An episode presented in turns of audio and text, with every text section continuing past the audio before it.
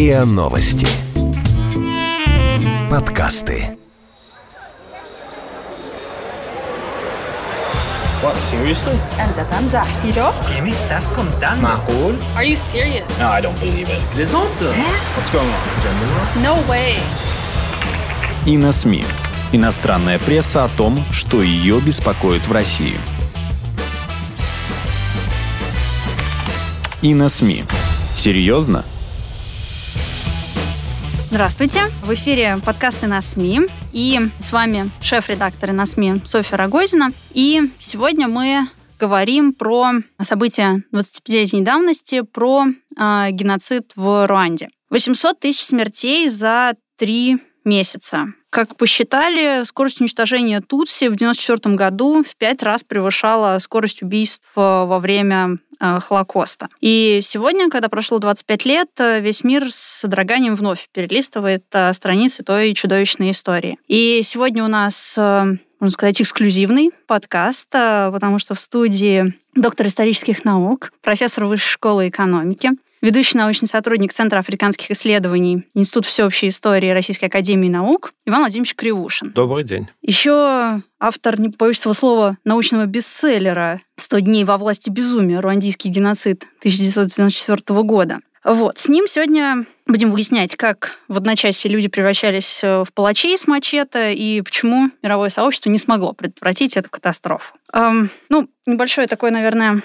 как-то вступление, как-то начать разговор. Африка, в принципе, для многих по-прежнему остается белым пятном и на карте мира, и в картине мира среднестатистических э, граждан. И такие годовщины, это, конечно, напомнить, э, вообще как-то переосмыслить э, события тех лет. И хотелось бы начать с каких-то, наверное, базовых вещей. Конфликт между Хуту и Тутси. То есть э, для многих, наверное, эти слова мало что значат. Наверное, название каких-то племен, собственно говоря, участники этого кровопролития. Вот кто-то строит какие-то теории о расовом конфликте, о последствиях колониализма. Вот кто такие на самом деле Хуту и Тутси, собственно, участники вот этого геноцида? Спасибо. Я хотел сначала поблагодарить за интерес. Вы совершенно точно заметили, что Африка для российского зрителя очень часто и слушателя это нечто очень далекое. И, к большому сожалению, даже такие события, как руандийский геноцид 1994 года прошел, по сути дела, вне внимания российской аудитории. А, однако само это событие настолько значимо, что, на мой взгляд, и нам было бы полезно осознать те уроки, которые дает а, эта трагедия. Итак, кто такие хуту и тутси – это ключевой вопрос. Вопрос как историографии, так и общественно-политической публицистики. Очень долго считалось, что и хуту, и тутси являются особыми этносами. Однако загадка истории в том, что эти две группы населения на самом деле этносами никогда не были. Жили и хуту, и тутси еще в доколониальный период, то есть до конца XIX века – а фактически одной и той же жизнью. Они говорили на, одной, на одном языке, вступали в браки э, друг с другом. Образ жизни их практически не отличался. И даже внешне. Хотя э, значительная часть Тутси, как заметят пришедшие в Руанду белые, прежде всего немцы, затем бельгийцы. Это, как правило, я подчеркиваю, как правило, но не обязательно люди высокого роста с тонкими чертами лица, худощавые, тогда как хуту коренастые с широкими лицами. В Руанде э, даже существует народный способ определения того, кто такой хуту. Если вы сможете засунуть себе в ноздрю два пальца, значит вы хуту. Если нет, то вы тутси. Так что любой из вас может выяснить, кто он на самом деле есть. Так вот, э, две категории. Чем же они отличались от собой, э, друг от друга в колониальный период? В первую очередь э, социально-профессиональными занятиями. Большинство тутси – это скотоводы. Многие из них были воинами. Хуту – земледельцы, в большинстве своем, и очень часто жрецы. Но гораздо большую роль в о системе социальной стратификации руандийского общества играло не разделение его на хуту и тутси, а разделение его на кланы. Это основная линия раздела, и к определенному клану принадлежали как хуту, так и тутси. Ситуация стала несколько меняться в конце XIX века, когда возникает централизованное государство в Руанде, когда понятие тутси стало ассоциироваться с некой привилегией. Королевская семья Руанды – тутси, большинство придворных – тутси, большинство скотоводов – тутси. Однако, опять же, это развлечение не было жестким. Можно было перейти из категории Тутси в категорию Хуту, из категории Хуту в категорию Тутси. В периферийных областях Руандийского королевства уже не Тутси, а Хуту часто занимали привилегированное положение. То есть вот эта вот ситуация, когда тутси занимают привилегированную позицию, она касалась преимущественно центральной Руанды. Особую роль здесь сыграли европейские колонизаторы, и они, так сказать, в общем, можно признать их, в первую очередь ответственны за то, что эти две категории начинают превращаться в различные этносы. Ну, то есть бельгийцы сделали ставку на Тутси, грубо говоря, да? И то есть закрепили такое положение вещей. А белый человек имеет а, такое свойство попытаться объяснить то, что он видит перед собой. Белые, которые пришли в Руанду, обнаружили, что хуту и тутси различаются внешне, по крайней мере, большинство тутси от большинства хуту. И они увидели в этом основание для обнаружения здесь двух разных рас. Угу. Раса тутси и раса хуту году, как появились две эти расы в Руанде. И здесь была использована так называемая хамитская гипотеза или хамитская теория. Теория заселения Африки волнами племен, причем каждое последующее племя-завоеватель в культурном отношении было выше, чем волна предшествующая. Соответственно, первыми, кто заселил Руанду, были пигмеи Тва. Затем пришли хуту, более развитые, чем mm-hmm. Тва, а затем пришли тутси, представители, как посчитали европейцы, хамитской расы, близкие к европейцам. И вот они-то, как mm-hmm. объяснили немцы и бельгийцы, и принесли цивилизацию в Руанде. Именно они, по их мнению, и создают Руандийское королевство. Угу. Да, то есть такой, такой социальный дарвинизм в... Да, безусловно, Прям да. Яркий, да. яркий пример.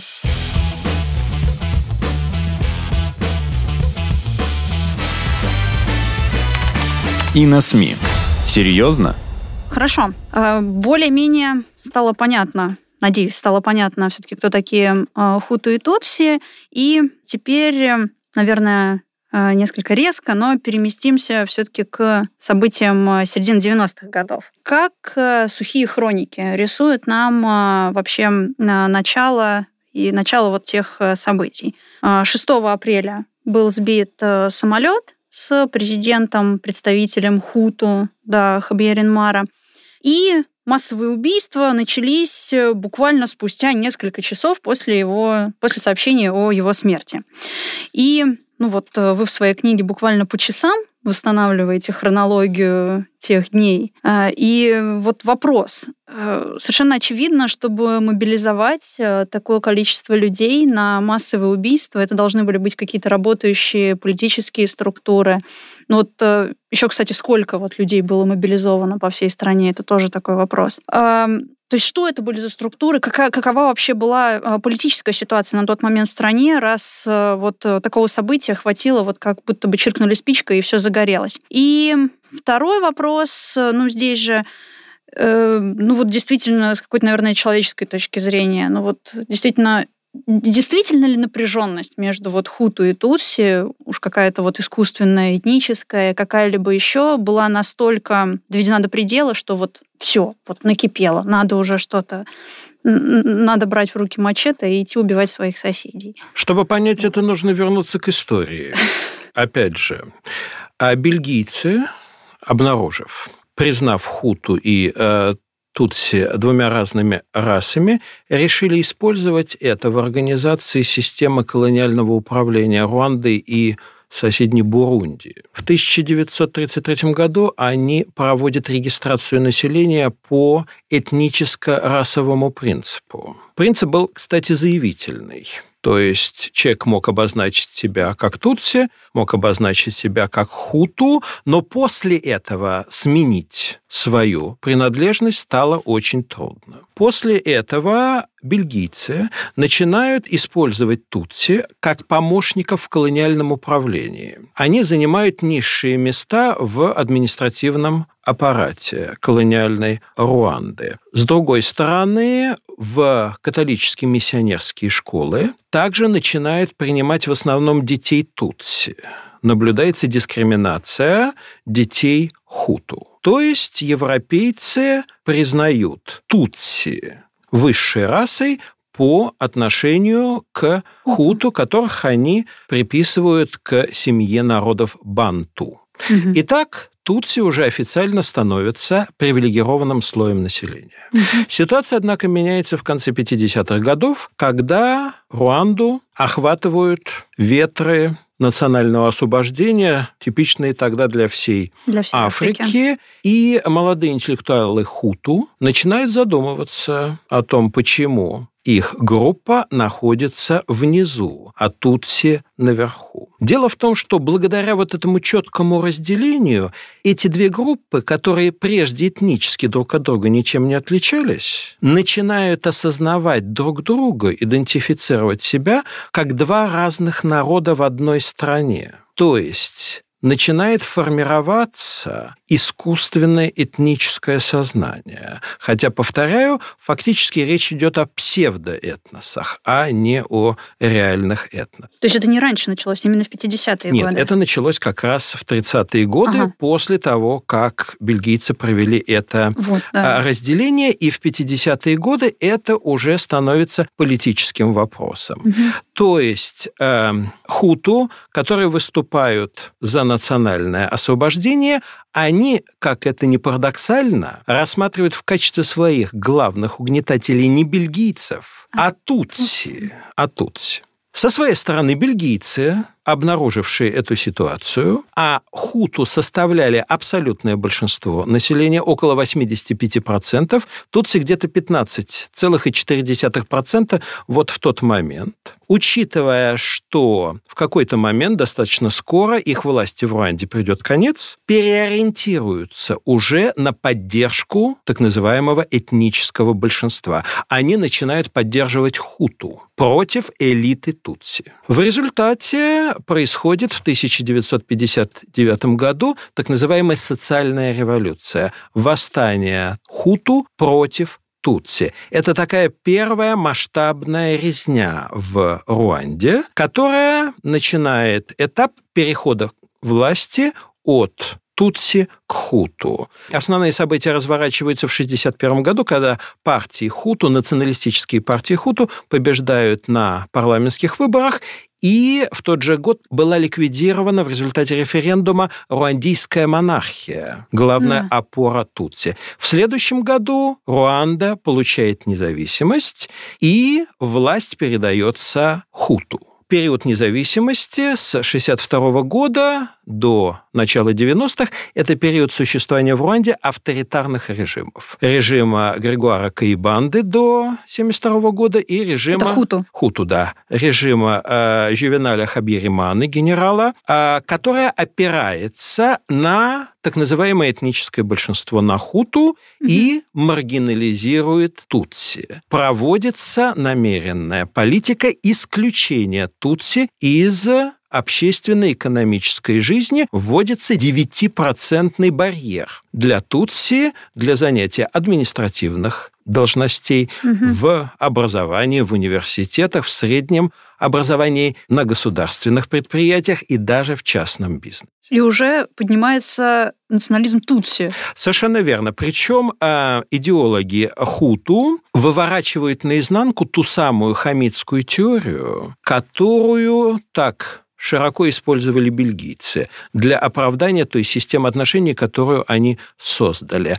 Они сохраняют старую схему последовательных завоеваний Руанды, последовательного заселения Руанды разными племенами. Но теперь со знаком минус. То есть последними были тутси, и они завоевали, подчинили хуту. Они покорили коренное население, угу. став жестокими и совершенно чуждыми Руанде завоевателями. Все беды народа Руанды, то есть хуту, Конечно от же. господства Тутси. Неудивительно, что в руандийских условиях понятие демократия становится адекватным понятию власть большинства, власть хуту над тутси. Да. Тогда вот, ну вот здесь уже, да, совсем близко уже вот э, к 90-м годам, и вот Руандийский патриотический фронт, тогда уже понятно, да, его более-менее место. Вот напомните, пожалуйста, нашим слушателям. Да, да. основные события. Э, огромная масса Тутси бежит за пределы Руанды, начиная с той самой социальной революции. Это сотни тысяч человек, которые в Уганде, соседней Уганде, где находилась основная масса беженцев, создают в 1987 году Руандийский патриотический фронт. Угу. В 19 1990 году в октябре отряды этого фронта вторгаются на территорию Руанды. Хотя сначала они не, усп... не, не имеют успеха, однако начинается гражданская война, которая в целом длится до начала геноцида, хотя периодически заключаются перемирия. Самая главная веха здесь – это заключение летом 1993 года Арушского соглашения о разделе власти между правительством и повстанцами, которые контролируют север страны. К тому времени руководителем повстанцев является уже Поль Кагаме или, как его сейчас называют, Кагаме. Но французский язык был тогда основным языком Руанды, поэтому Кагаме. Угу. То есть я правильно понимаю, что, собственно говоря, то, что началось 6 апреля, ну то есть э, это вот люди, которые, если можно так сказать, подогретые вот этим идеологическим, а, наэлектризованным идеологически, с точки зрения идеологии, постоянными вот этими промываниями. И, то есть, действительно, достаточно было какого-то одного щелчка. То есть вот как, как все, вот механизм, да, как все да. это вот начиналось? А здесь нужно учитывать следующий момент. До тех пор, когда большинство хуту противопоставляли себя меньшинству тутси, режиму можно было не опасаться за свое выживание. Но в конце 80-х годов Руанду поражает экономический кризис, связанный с падением мировых цен на сырье и в данном случае на кофе. Основной предмет руандийского экспорта. 70% давало кофе, выручка от кофе. Положение режима ухудшается, тем более режим э, Жювеналя Хабьериманы, он опирался на определенную группу внутри общины Тутси, на северян, в первую очередь на выходцев из северной префектуры Гисеньи. То есть региональное разделение становится все более и более сильным в руандийской политике ухудшение положения широких масс хуту и недовольство других групп элиты, южан в первую очередь, правлением Хабьериманы приводит к расколу в общине хуту. И Хабиримана вынужден в этих условиях, к этому стоит добавить еще давление зарубежных стран, стран-доноров, угу. поскольку закончился период холодной войны, и для них сохранение тех или иных позиций в тех или иных странах не стало столь важным, как прежде в биполярном а, противостоянии. В 1991 году Хабиримана соглашается на введение многопартийности. В 1992 ему приходится пойти на создание коалиционного правительства с возникшими в предшествующие месяцы оппозиционными партиями. Внутри общины Хуту, повторяю, происходит политический раскол, и режим оказывается между двух огней, между повстанцами вами тут, с Ирландийским патриотическим угу. фронтом, и который вы... контролирует север, и внутренней оппозиции, которая все более и более усиливается. Вот именно в контексте вот этого противостояния и можно понять то, что случилось в 1994 году.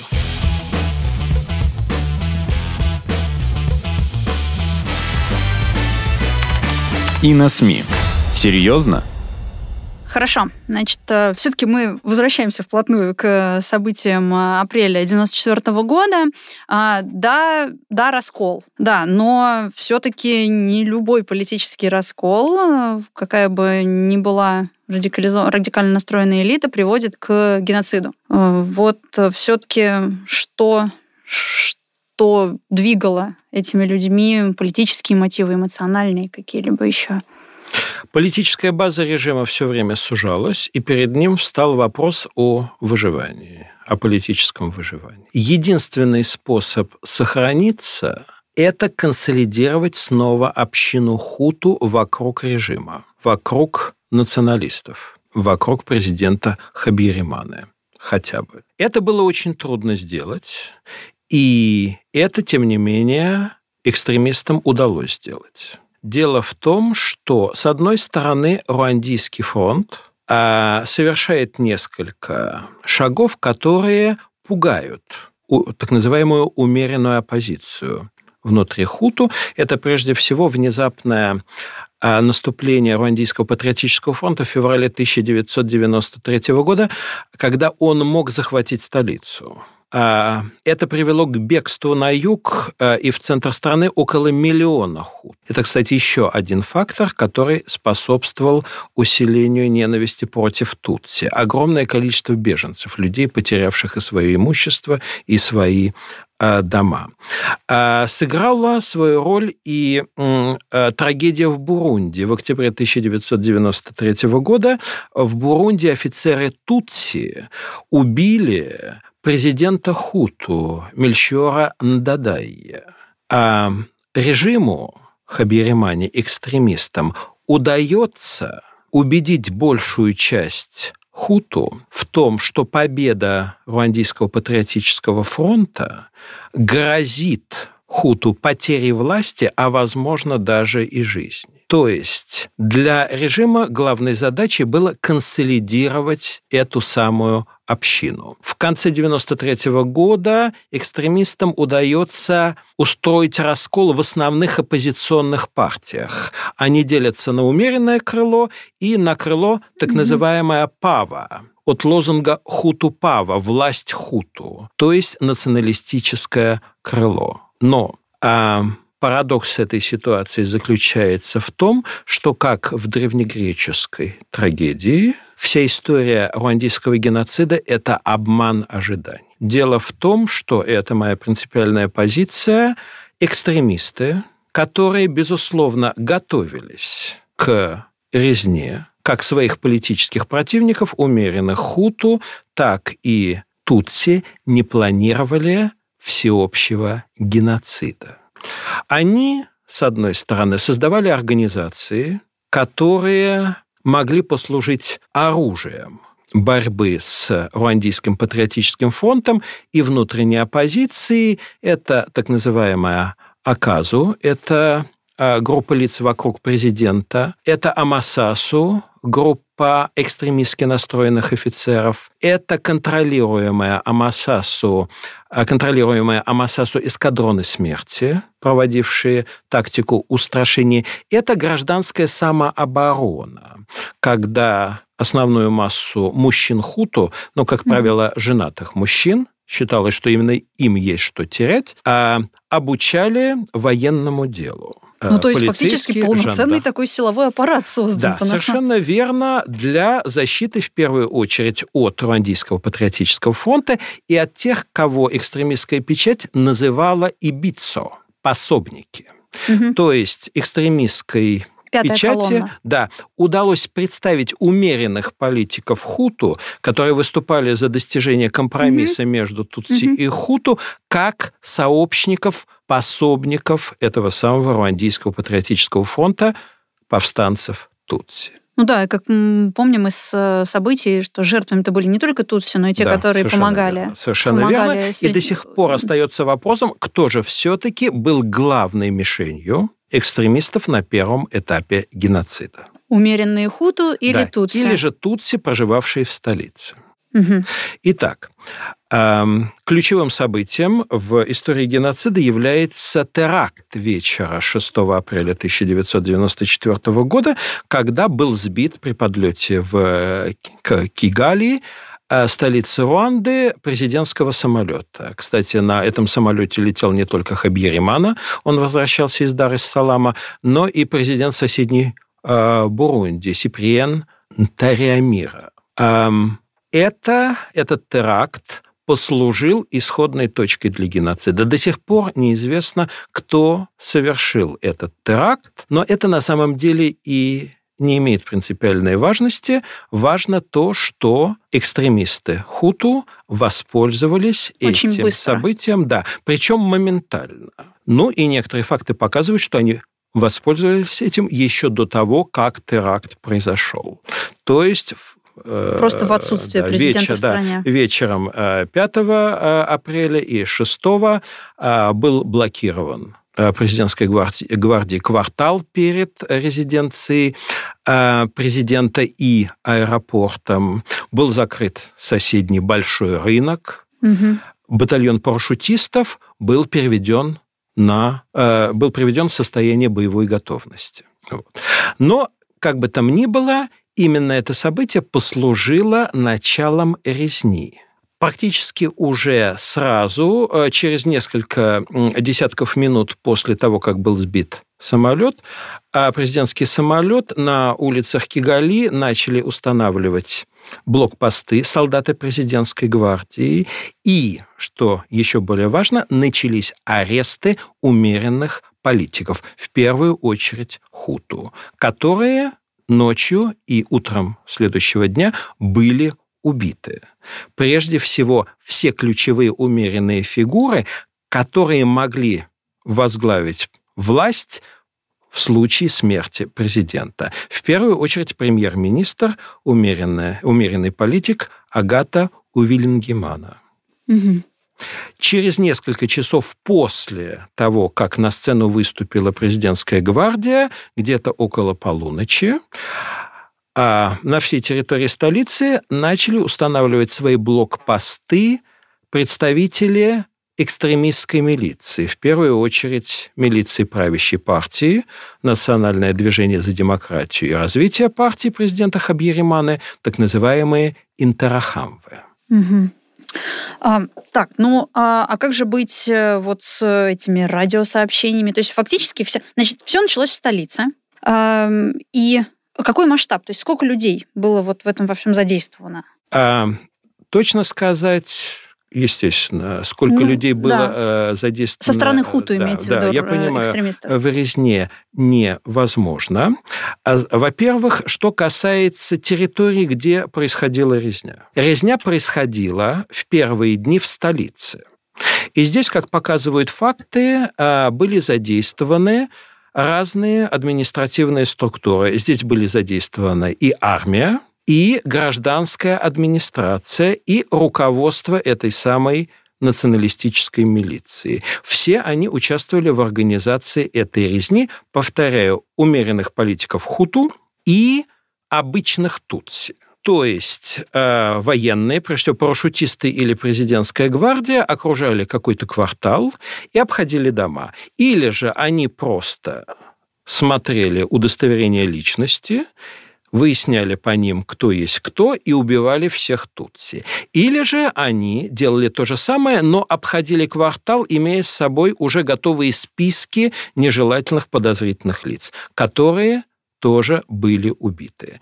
Те тутси или умеренные хуты, хуту, которые пытались бежать, их задерживали на блокпостах и убивали по внешним признакам, да, по удостоверениям личности, или же экстремистское радио, радио «Тысячи холмов», указывало на определенных лиц, которые пытаются спасти. Тогда милиционеры удваивали свою бдительность, чтобы поймать этого самого человека. Также резня э, прошла в некоторых префектурах, Руанда делится, делилась на префектуры, которые возглавляли представители правящей партии. Это две северные префектуры – Гесения и Рохингерия. Там также был организован геноцид. Но я хочу подчеркнуть, что геноцид не был с самого начала всеобщим. Более того, он не планировался как таковой.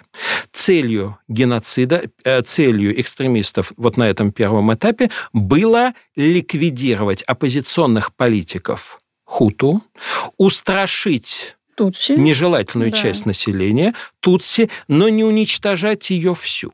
Для чего это было нужно? Чтобы консолидировать общину хуту в политическом отношении. То есть ликвидируется оппозиция, и все сплачиваются вокруг новой власти. Военной ли, гражданской ли власти. И таким образом консолидированная община хуту оказывается перед лицом Руандийского патриотического фронта, перед лицом меньшинства Тутси. И, естественно, учитывая демократический принцип э, планировавшихся политических реформ, занимает большинство в переходных политических институтах, в переходном правительстве, переходной национальной ассамблее, то есть сохраняет власть. Таков был первоначальный замысел. Не планировалось уничтожать всех тутси, то есть проводить полномасштабный геноцид.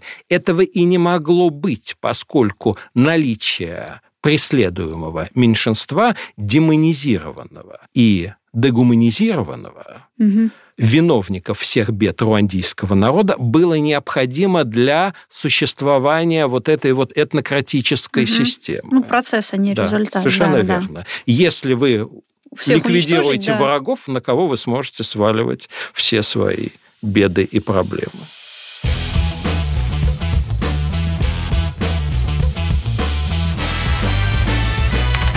И на СМИ.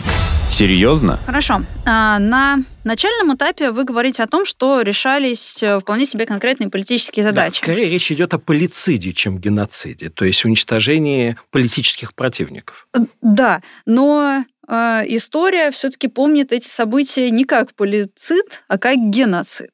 Вот э, когда, вот когда что-то пошло не так, в какой момент? Лидеры экстремистов допустили фатальный просчет. Просчет, связанный с их главным противником, Руандийским патриотическим фронтом.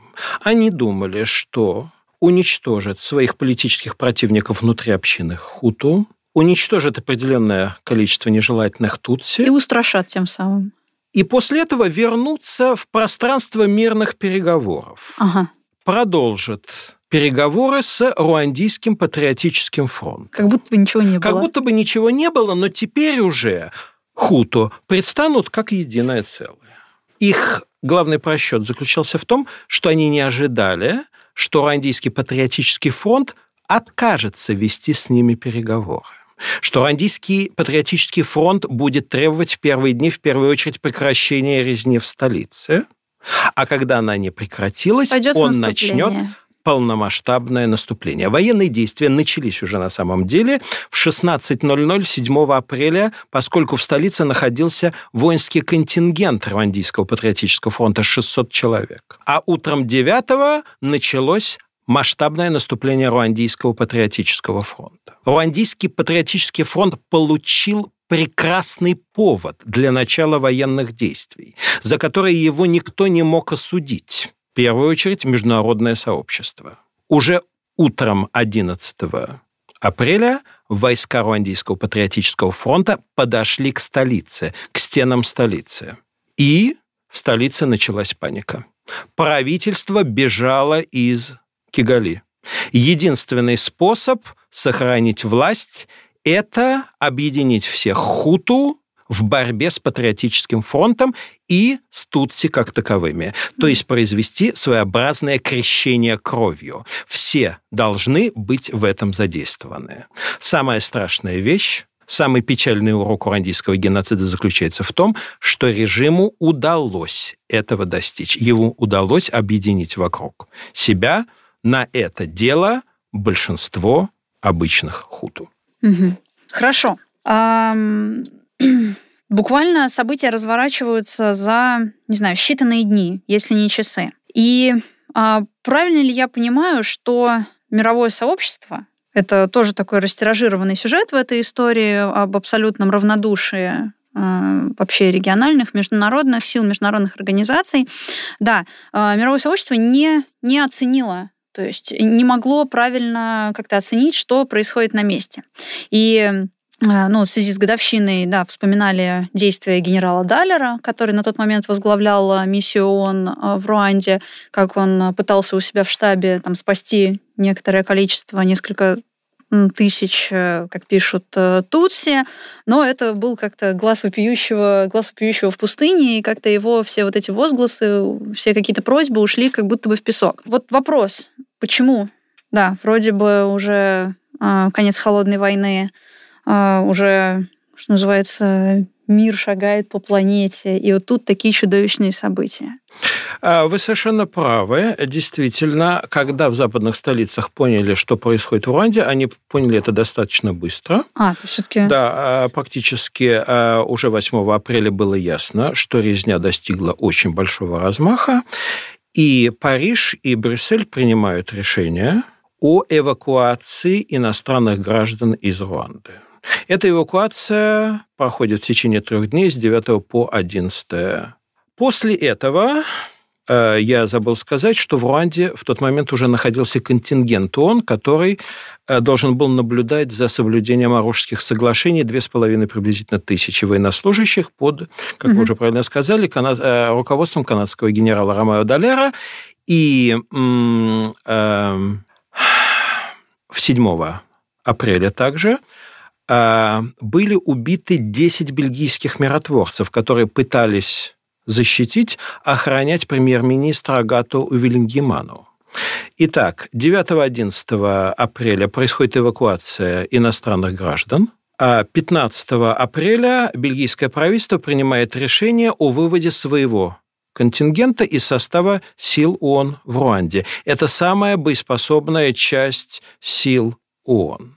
21 апреля Совет Безопасности принимает одно из самых своих трагических решений. Он принимает решение о сокращении контингента с 2,5 тысяч до 270 человек. Слава богу, что он не принял решение о полном уходе, хотя на этом настаивали одно время Соединенные Штаты и поддерживавшая их Российская Федерация.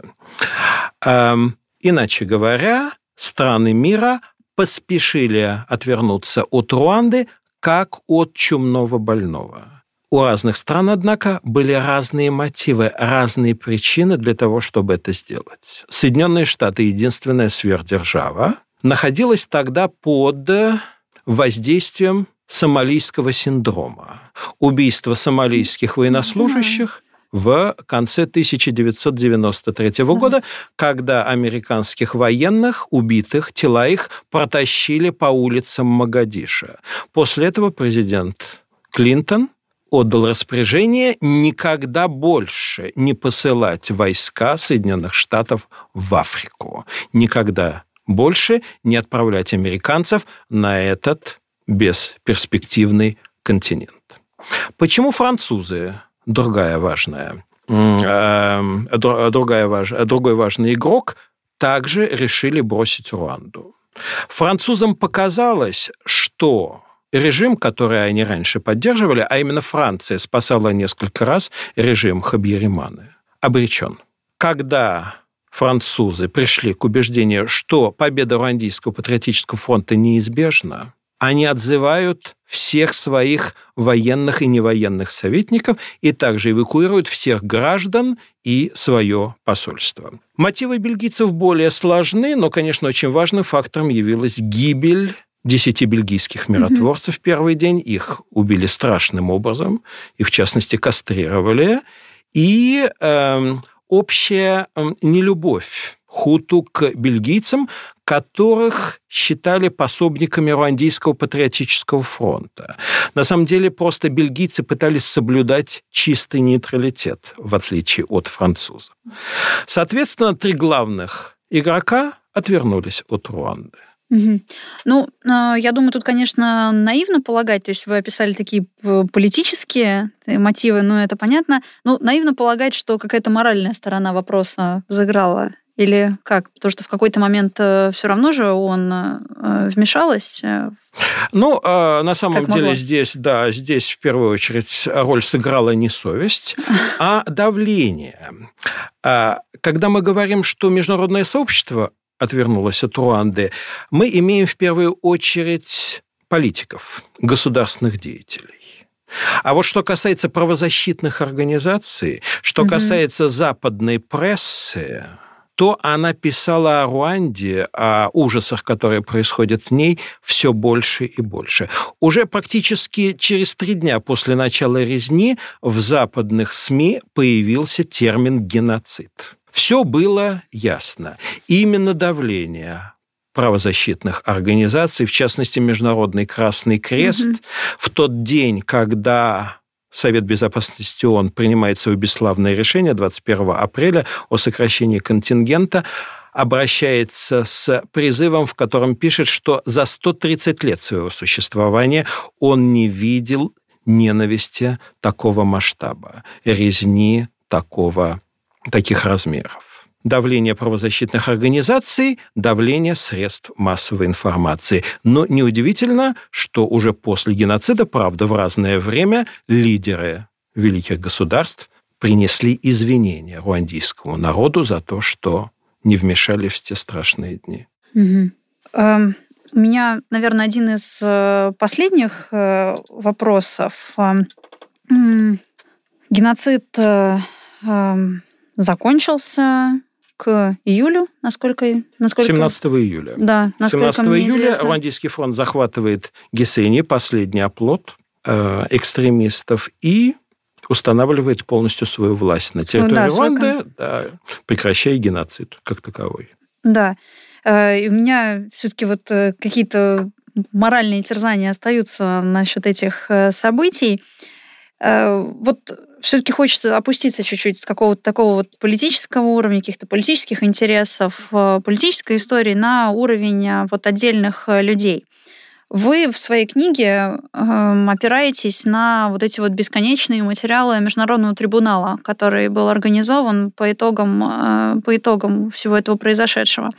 Кого-то приговаривали к смертной казни, кого-то к пожизненному заключению, кого-то осуждали на длительные сроки. Вы об этом довольно подробно пишете, но, может быть, какие-то вот случаи вам особенно а, запомнились, как, э, как вообще вот как отдельный человек может оправдать свое участие в этом? То есть вот какие-то мотивы, ну вот какие-то человеческие истории да. Но одно замечание. Э, Международный трибунал никого не приговаривал к смертной казни. Это был ну, принцип да, неиспользования. Да. Смертной казни приговаривали к пожизненному а, угу. заключению. Здесь, на самом деле, два вопроса. Это лидеры, которые были привлечены к суду Международного трибунала, и это участники резни. Дело в том, что сами лидеры, руандийские политики-экстремисты, экстремисты, часто не проливали кровь сами. Да, они... Но, да, они планировали, они несут ответственность за организацию. А одно, один вопрос, как они объясняли то, что произошло, а другое дело, как объясняли рядовые участники. Да, люди с мачете, да. да. Вот э, о чем вы хотели в первую очередь? А, не знаю, наверное, вот вот человек, который вот, вот действительно вот участвует в этом. Это в первую очередь, да. Вот, вот он жил 20 лет по соседству, вот они жили тут, Сиихуту, и тут вот он берет и там, не знаю, идет на эти страшные преступления. Значит, здесь есть общая причина, которая связана с руандийской культурой. Я вот об этом э, уже многократно писал, о том, что особенность руандийской культуры заключается в первую очередь в том, что это культура глубокого подчинения. Руандийцы привыкли подчиняться властям. Если твой бургомистр или советник сектора говорит «иди, делай это», 90% что он пойдет это и будет делать. Это первое. И второе – это культура насилия. Руандийцы привыкли к тому, что насилие – это легитимный и, в общем, самый простой и адекватный способ решения их как личных проблем, так и проблем, стоящих перед страной. Когда после геноцида спрашивали непосредственных участников, тех, о ком точно знали, что они убивали своих соседей Тутси, для чего, почему они это делали, они, как правило, объясняли говорили, что они не осознавали то, что они делают, что их попутал дьявол, их увлек сатана. Ну, один раз, два раза. но это же да. продолжалось Совершенно не один день. Да. Но механизм объяснения, он э, э, сложный, он, если можно так сказать, двоякий. В первую очередь, это местные причины. То есть конфликты на местном уровне. Дело в том, что для простого руандийца враги Руанды слились как бы в трех ипостасях. Это этнический враг Тутси, это политический враг, политическая оппозиция и Руандийский патриотический фронт, это социальный враг, это имущие. И вот в образе Тутси сплотились вот эти вот три врага. Все зло. Тутси называли в Руанде, в народе очень часто иньензи, тараканы. То есть я уже говорил о том, что СМИ постарались, чтобы представить Тутси в качестве нелюдей. То есть проходит, происходит вот эта дегуманизация, демонизация Тутси. Задачей было распространить отношение к Руандийскому патриотическому фронту к боевикам, к повстанцам Тутси на все население Тутси, угу. в которых хуту увидели потенциальных союзников – повстанцев Тутси или их самих, даже детей. Средства массовой информации, в первую очередь радио «Тысяча холмов», часто э, убеждала слушателей, что и подростки могут быть повстанцами Тутси. Будьте осторожны. Ну вот э, все-таки все-таки не последний это был вопрос, еще один э, успею, я думаю, задать. Как сейчас страна-то живет с этим? Вот э, кажется, что 25 лет это много, но да, это последствия чудовищные, в принципе, для страны. Это да, известно и социальные, и политические, и демографические. Э, полный передел э, получился ситуации. Вот как, как э, современное правительство вообще справляется? То есть какие-то программы? Как Пришедший к власти Руандийский патриотический фонд приложил очень много усилий для того, чтобы искоренить вот это сознание раскола, угу. этнические различия внутри Руанды, чтобы убедить руандийцев в том, что они являются единым народом. Руандийцы. Да, руандийцы, а не хуту и не тутси. Запрещено спрашивать э, в офици... при переписях населения хуту или тутси, использовать эти термины в э, деловой в делопроизводстве. В СМИ. Средства массовой информации, в том числе и частных, также избегают этого. Запрещено официально создание партий. Угу по этническому, этническому принципу. Проводятся масштабные программы просвещения образования. В частности, так, так, такие э, своеобразные лагеря мира, в которых руандийцы, в первую очередь молодые, учатся этике терпения, этике угу. мира или воспитания активных членов общества, а программы по преодолению конфликтов, оказанию помощи тем, кто пострадал, пережил псих, психическую травму во время геноцида. Очень много программ, очень большие усилия. Это работает? Ответить на этот вопрос просто невозможно, потому что мы не знаем на это ответа. Дело в том, что нынешний режим, руандийский режим, он не является демократическим. Политика национального примирение, которое правительство Поля Кагаме проводит, оно активно проводит эту политику, она не является результатом компромисса между какими-то разными противоборствующими прежде политическими силами. Это политика победителя. Поэтому, когда вы спросите хуту в Руанде, что происходило в те страшные дни, как правило, вам ничего не пожелают говорить.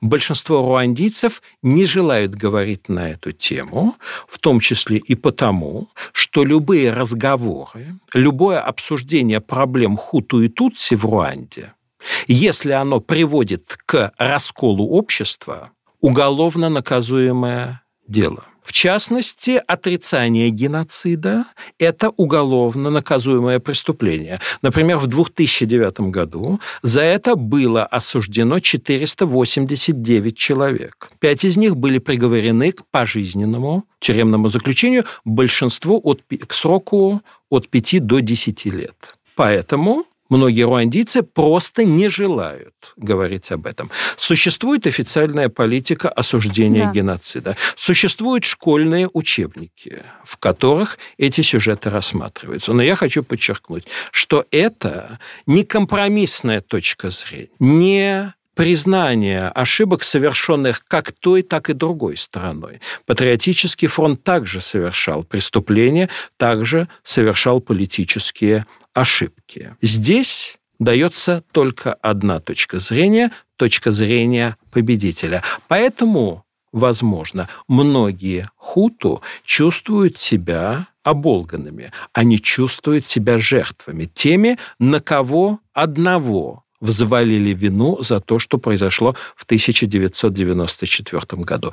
То есть э, Руанда так и не стала ареной, полем для честного, откровенного разговора о прошлом. Поэтому можно, э, можем ли мы сказать, что геноцид в Руанде повториться не может, что корни его изжиты нельзя? Ну, зато, мне кажется, наш разговор получился максимально честным и откровенным. Да, потому что да, такого политического триллера у нас еще точно в подкастах не было. Большое спасибо вам, да, за эту беседу. Я напомню, что у нас сегодня был подкаст с доктором исторических наук, профессором Высшей школы экономики, ведущим научным сотрудником Центра африканских исследований Институт всеобщей истории Российской академии наук Иваном Владимировичем Кривушиным. Еще раз большое спасибо. И, да, шеф-редактор на СМИ Софья Рогозина. До скорых встреч! Вы слушали эпизод подкаста «И на СМИ». Иностранная пресса о том, что ее беспокоит в России. Подписывайтесь на подкаст на сайте ria.ru в приложениях подкаст с Web Store и Google Play. Комментируйте и делитесь с друзьями. И на СМИ. Серьезно?